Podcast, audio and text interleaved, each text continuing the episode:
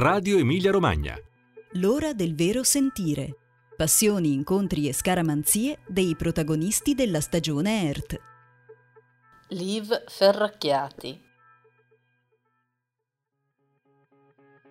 Bentrovati da Piera Raimondi, siamo allo scoccare di una nuova ora del vero sentire, un oggetto culturale, un incontro fondamentale, una scaramanzia. Sono questi i tre elementi che i protagonisti di Bye Bye 900, la stagione di Earth, mi consegnano per raccontare come si è accesa, come è evoluta, come si è trasformata nel tempo la loro passione per il teatro, per la eh, scrittura. Protagonista oggi è Live Ferracchiati, drammaturgo, regista, capitano della compagnia teatrale The Baby Walk e occasionalmente anche attore. Buongiorno Live Ferracchiati, benvenuto all'ora del vero sentire. Buongiorno a voi.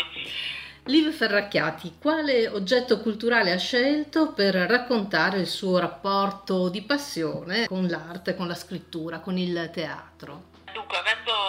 Po' di difficoltà a scegliere quando no, si, si, trova, si trova a dover indicare una cosa, ne ho scelti due. Il primo è, è Morte a Venezia di Thomas Mann e il secondo è Il Platonov di Chekhov.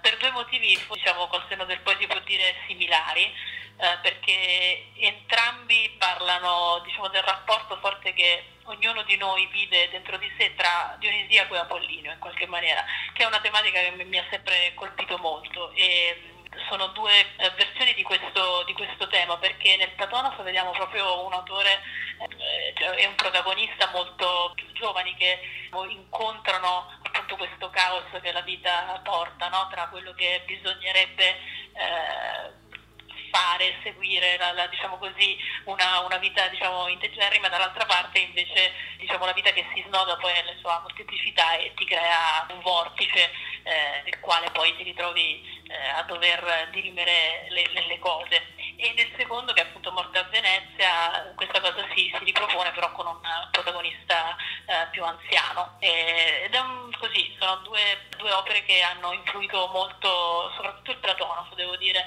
su quella che è stata poi la mia, sì, se ci devo pensare, la mia, insomma, si può dire, beh, giovinezza in qualche modo, io, io mi ritengo ancora all'interno in maniera ottimistica. Under 35 ancora lo sei. Sì, però insomma è diciamo, intorno ai vent'anni no, che mm. ho conosciuto queste due opere, quindi in particolare il Platonov, devo dire. Sì, sono due, due protagonisti, Platonov e Gustav von Haschenbach, che vivono appunto un dilemma, una profonda contraddizione, forse proprio da questa frattura che nasce la possibilità poi di fare arte. Esatto, sì, sì. Poi chiaramente la, la, questione dell'arte è assolutamente esplicitata in Morte a Venezia, eh, infatti il protagonista è uno scrittore e, che va appunto alla ricerca di qualcosa di nuovo che non sa neanche bene cos'è in questo viaggio a Venezia, come tutti sanno, e, e nell'incontro con questo oggetto di bellezza ritrova anche la dire, la possibilità di tornare a scrivere. E poi sono due poli di un'esistenza artistica, questi due testi che lei ha scelto. Da una parte un testo giovanile per il quale a Chekhov, al giovane Chekhov, fu anche consigliato di cambiare mestiere, e Morte a Venezia che racconta invece la dissoluzione di una esistenza artistica. Quindi potremmo anche vederli come due poli no? di, dell'esistenza di un artista, gli inizi e, e la dissoluzione. Lei è nel, invece nel fiore, nel pieno, nel mezzo di questa vicenda. Beh, non lo so dove, dove mi situo io, però eh, sì, beh, Platonov era, come poi anche in realtà altri testi di Chekhov inizialmente non sono subito eh, colti nella loro vera potenzialità, anche perché no, il solito dibattito tra Chekhov e i registi, no, che non erano sempre d'accordo su come poi questi eh, testi andassero inscenati. Sicuramente il Platonov è quello formalmente più più caotico, meno simmetrico, però ha una vitalità fortissima che secondo me, ecco la cosa che mi piace del Platonov, al di là eh, del tema che in qualche modo ho, ho diciamo, tagliato con l'accetta, che ci sarebbe molto altro da dire, anche per avvicinarlo a Morte a Venezia, essendo poi due testi completamente eh, diversi. Il, il Platonov è è un, incontro, secondo me, per tutti, per chiunque lo, lo, lo vada poi a, a leggere, cioè non, non, puoi rimanere indifferente, in qualche modo ti colpisce o odi il protagonista o lo ami, in ogni caso è qualcosa che non ti lascia indifferente, per questo quando eh, insomma, alla domanda cosa ha, ha, toccato delle passioni il Platone mi, insomma mi è subito venuto in mente. E c'è idea di portare in scena questo testo, che peraltro è lunghissimo se non ricordo male? Eh, sì, c'è questa idea, sicuramente sì, ci sto lavorando, sì. Ecco, invece per quanto riguarda la scrittura, che è una delle cose che lei pratica come drammaturgo, Chekhov nei suoi eh, epistolari elargisce molti consigli di scrittura, tra i più noti quello sulla brevità e quello sulla necessità di prendere dalla vita reale, ma molto interessante anche quello che ha a che fare con il pregiudizio, che recita più o meno così. Per un chimico non vi è nulla di sudicio sulla terra, altrettanto obiettivo deve essere uno scrittore, poiché le cattive passioni sono inerenti alla vita come le buone. Ecco, lei sembra aver fatto tesoro di questo avviso nella sua scrittura. Beh, eh, diciamo che le, le, le, cattive passioni sono ovviamente forse anche più interessanti delle buone, no? se no diventa qualcosa di, di retorico anche nel Platone stesso eh, quello che viene, quello che viene diciamo così, eh, tratteggiato è un personaggio che per molti aspetti può essere considerato negativo a livello di rigore, di morale comune. Eh, d'altronde Chekhov credeva anche molto nel, eh, in qualche modo nel, nel, nel, progresso che poteva portare anche il teatro stesso, no? cioè al di là che eh, il vero progresso riteneva appartenesse alle scienze, però anche il teatro aveva una funzione funzione di specchiare la società e quindi tu andavi a vedere qualcosa che poi doveva migliorarti, no? potenzialmente doveva migliorare le esistenze noiose di cui parla lui stesso e quindi sicuramente anche le cattive passioni, cattivi costumi. Eh, io mh, mm, ho fatto un'operazione simile in uh, Stabat Mater per certi versi, che è il secondo capitolo della trilogia sull'identità, nel senso che il personaggio principale, eh, che è un uomo transgender, che noi vediamo in scena con Alice Raffelli che quindi eh, porta con sé per, per, forza di cose un corpo femminile, eh, vediamo però un personaggio che non per questo riceve indulgenza drammaturgica, cioè ha, è tratteggiato in, in, dei lati anche negativi, sicuramente l'egocentrismo, sicuramente eh, una forte mm, come dire, è molto concentrato su se stesso per forza di cose perché il percorso che sta affrontando lo porta ad essere eh, concentrato così su se stesso, però appunto ha molti tratti anche negativi, eh, che però sono i tratti che, che, si ritrovano spesso nelle persone che abbiamo intorno, per esempio eh, osservando così in maniera credo anche eh, a volte eh, posso dire oggettiva si ritrovano magari anche in altri individui di genere maschile non transgender, ecco, insomma, quindi eh, sì, eh, in questo senso probabilmente sì, ma involontariamente ho fatto tesoro del suggerimento di Chekhov. Di Chekhov. Ecco, e sempre riguardo la scrittura, Raymond Carver, che nel mestiere di scrivere riprende molti di, di questi avvisi, questi consigli di scrittura di Chekhov, eh, Carver scrive di un concetto molto interessante che è lo shock da riconoscimento ossia la circostanza in cui per lo spettatore si manifesta il significato profondo e l'anima, diciamo, dell'opera che salta addosso così in maniera passionale, senza infingimenti, diciamo, spogliandosi dalle vesti dell'apparenza. Ecco, lei ha sentito che nel suo pubblico, eh, parliamo della trilogia dell'identità che svolge il tema in, in più tappe, diciamo, ha sentito che nel suo pubblico è scattata questa comunione con, eh, con il suo lavoro? Eh, questa è una domanda che bisognerebbe porre al pubblico perché chiaramente bisognerebbe essere dentro lo spettatore. Quello che posso dire a livello di percezione, ma è un'ipotesi, eh, sia quando sono in platea e quindi osservo i due capitoli in cui non sono in scena, sia nel terzo capitolo, nel Schimesi dell'Amazzonia, dove sono performer, quello che percepisco eh, è che indubbiamente sono spettacoli che non lasciano indifferenti appunto e che c'è sempre una reazione o di apertura o di chiusura o di comunione o di come dire innalzamento di barriere, però c'è sempre una reazione dall'altra parte, questa è una cosa che ho notato e mh, credo di poterlo dire senza dubbio. E, in Eschimese dove appunto sono in scena sono, io ho un rapporto, io improvviso in scena ed ho un rapporto diretto con la sala, quindi qualsiasi cosa succede in qualche maniera influenza eh, il lavoro scenico che facciamo. Eh, questa, questa, modalità mi permette di essere più in contatto con il pubblico e quello che percepisco rispetto all'inizio fino alla fine dello, del, dello spettacolo è un'arcata, un percorso che fa anche il pubblico stesso. E, e mi sembra che ci, siano, ci sia un cambiamento di, diciamo così, di, di percezione eh, di quello che stiamo eh, raccontando, questo sì.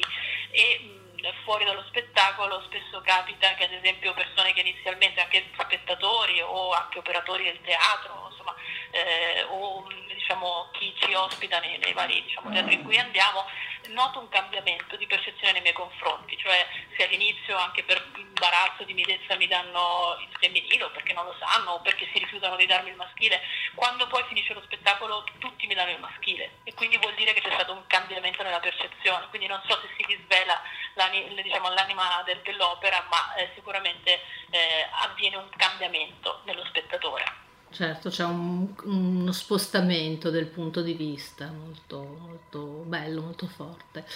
Ecco, eh, Liv Verracchiati, prima di passare al secondo momento della nostra puntata, parleremo dell'incontro che per lei è stato fondamentale, ascoltiamo un breve assaggio dal adagetto della quinta sinfonia di Mahler, che è la colonna sonora di Morte a Venezia, eh, film di Luchino Visconti del 1971.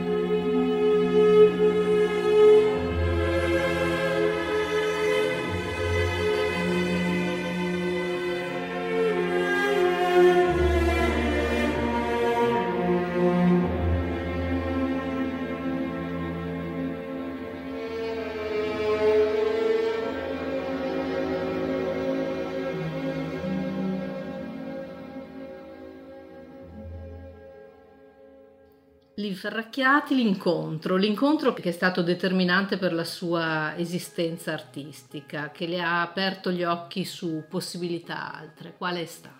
Ce ne sono stati due, uno reale, cioè nel senso che sono persone che ho effettivamente eh, conosciuto e con le quali ho seguito, ho seguito un, un, percorso, eh, che sono stati due insegnanti di un laboratorio di liceo eh, che io frequentavo a Todi, che città d'origine, e sono Francesco Torchia e Silvia Bevilacqua, eh, che eh, nel loro lavoro anche di rivisitazione delle opere classiche, delle, delle opere classiche con, con poi dei, dei, ragazzi liceali di fatto, eh, mi hanno, come dire, intanto eh, quando uno è liceale magari eh, fa teatro una volta al mese in una piccola cittadina come può essere la mia, eh, non hai la percezione di quello che può essere il teatro a 360 gradi, no? magari pensi che le rappresentazioni siano quelle classiche con, non so, eh, anche tra l'altro eh, sacrosanto che ci, che ci siano, come so, un Goldoni, un Molière, uno Shakespeare, magari fatte anche in maniera estremamente classica, pensi che le cose eh, diciamo si fermino lì.